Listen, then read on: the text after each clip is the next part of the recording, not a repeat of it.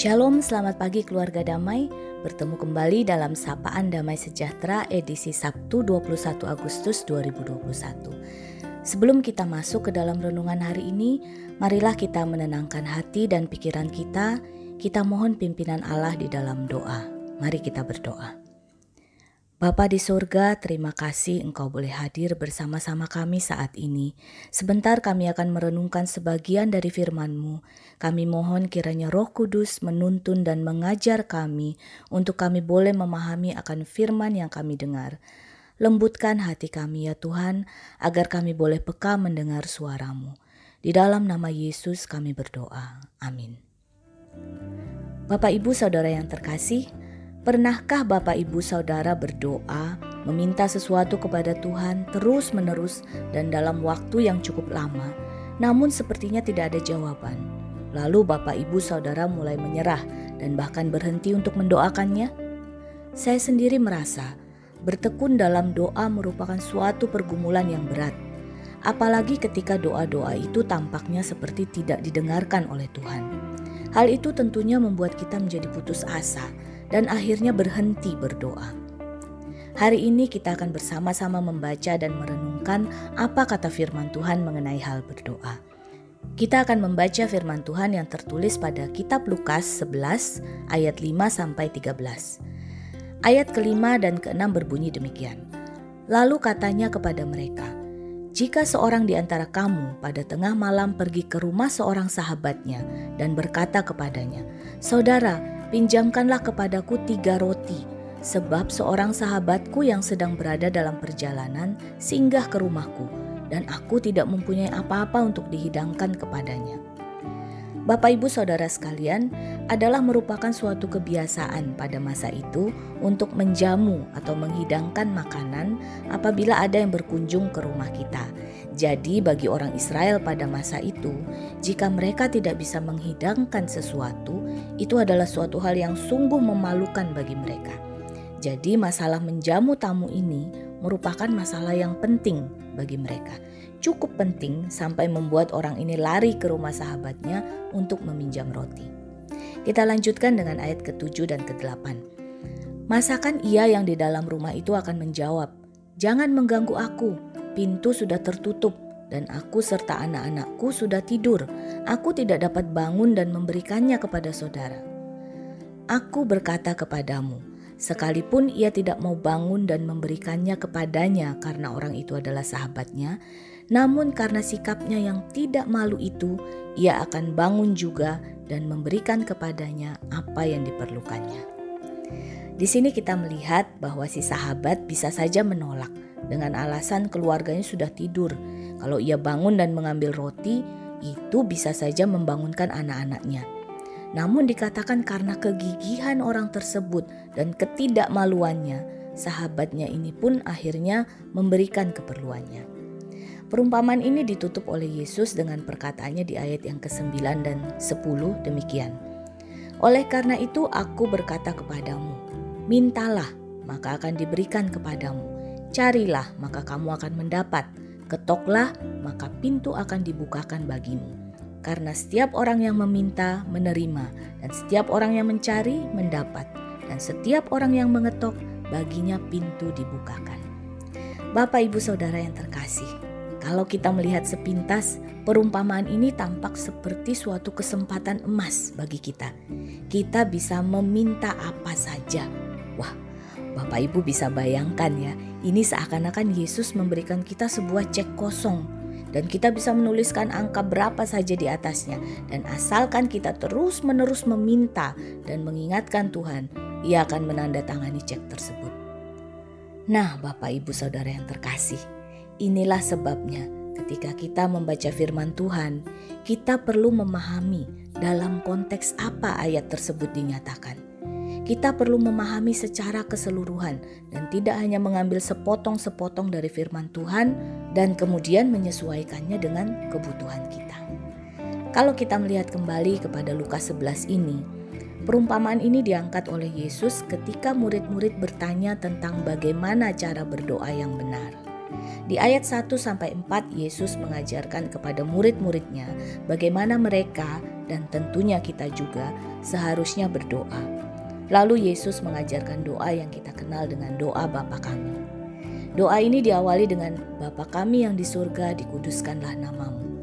Jadi, pertanyaan pertama dan terpenting yang harus kita tanyakan mengenai doa kita adalah Apakah yang saya minta dalam doa saya adalah untuk kemuliaan Tuhan atau menguduskan nama Tuhan? Lalu selanjutnya, datanglah kerajaanmu, jadilah kehendakmu di bumi seperti di surga. Jadi pertanyaan kedua adalah, apakah doa saya berfokus pada kerajaan Allah dan kehendak Allah atau fokusnya adalah kehendak dan keinginan saya belaka? Lalu selanjutnya, Apakah doa kita juga senada dengan hal-hal lain dalam doa Bapa kami tersebut? Makanan yang secukupnya, pengampunan, dan tuntunan dalam menghadapi pencobaan. Bapak, ibu, saudara sekalian, ketika kita telah memahami model doa yang diberikan Yesus, lalu kita kembali lagi ke perumpamaan tadi, tentu sekarang kita memiliki pemahaman yang lebih dalam bahwa Yesus bukan bermaksud mengatakan bahwa kita bisa meminta apa saja. Tetapi kita harus melihat apakah doa kita sudah sesuai dengan outline atau contoh yang diberikan Yesus dalam doa Bapa kami. Yesus berkata, "Mintalah, maka akan diberikan kepadamu." Ini merupakan suatu undangan bagi kita. Allah yang adalah Bapa yang baik yang rindu untuk memiliki relasi dengan anak-anaknya. Karena itu dia mengatakan mintalah. Jadi Bapak, Ibu, Saudara sekalian, tidak ada yang salah dengan meminta. Kita adalah anak-anak Tuhan. Kita boleh meminta kepadanya. Bolehkah kita meminta kesembuhan? Bolehkah kita meminta pekerjaan? Meminta pemulihan keadaan ekonomi kita? Tentu saja boleh. Yesus melanjutkan, Carilah, maka kamu akan mendapat. Pertanyaannya adalah, apa yang sesungguhnya kita cari dalam doa kita? Apakah kita sungguh-sungguh mencari wajahnya untuk menikmati relasi bersamanya? Atau kita hanya mencari tangannya untuk melihat berkat-berkat yang disediakannya? Apa yang lebih kita cari? Berkat atau sang pemberi berkat? Bagian selanjutnya dikatakan, ketoklah maka pintu akan dibukakan bagimu. Minta, cari, dan ketok. Alkitab Bahasa Inggris versi NLT memberikan penekanan pada ketiga kata kerja ini dengan menggunakan kalimat keep on asking, keep on seeking, keep on knocking yang artinya menggambarkan kata kerja yang terus-menerus dilakukan. Keep on. Teruslah meminta, teruslah mencari teruslah mengetuk. Bapak, ibu, saudara yang terkasih, jangan menyerah, teruslah berdoa. Tuhan rindu untuk saudara mencarinya dalam doa-doa saudara. Kalaupun doa saudara belum terjawab, teruslah berdoa, maka saudara akan mengalami perjalanan iman dalam relasi yang dalam dengan Allah. Lalu, apakah itu berarti bahwa setiap permintaan kita akan diberikan? ayat 11 sampai 13 mengatakan, Bapa manakah di antara kamu jika anaknya minta ikan daripadanya akan memberikan ular kepada anaknya itu ganti ikan? Atau jika ia minta telur akan memberikan kepadanya kala jengking? Jadi jika kamu yang jahat tahu memberi pemberian yang baik kepada anak-anakmu, apalagi Bapamu yang di surga.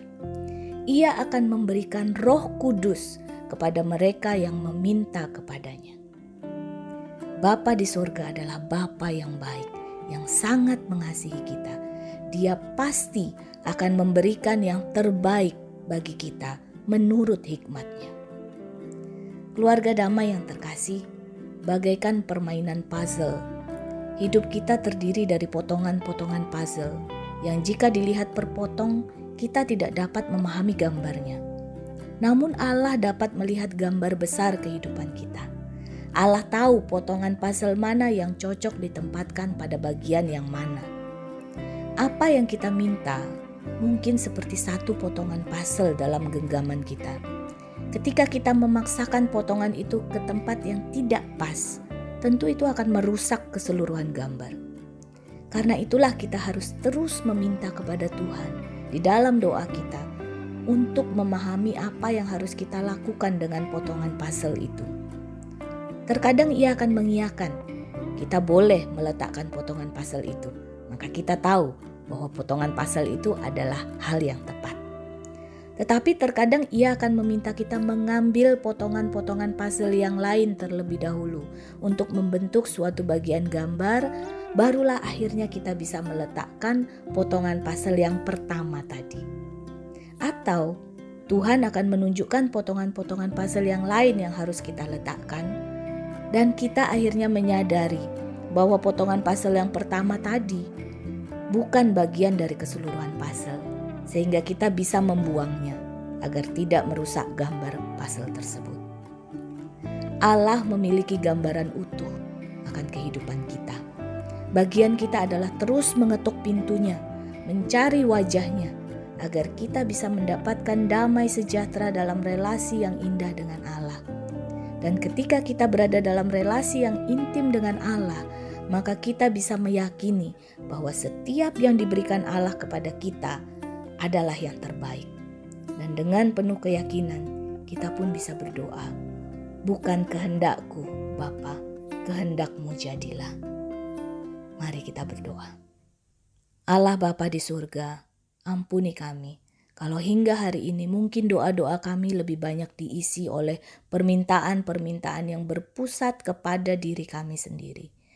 Ajar kami ya Bapa, untuk kami boleh mengejar hadirmu, mencari wajahmu dalam doa kami, agar kami boleh terus belajar untuk memahami kehendakmu dalam hidup kami dan mengambil bagian dalam rencana Tuhan yang indah dalam setiap kehidupan kami.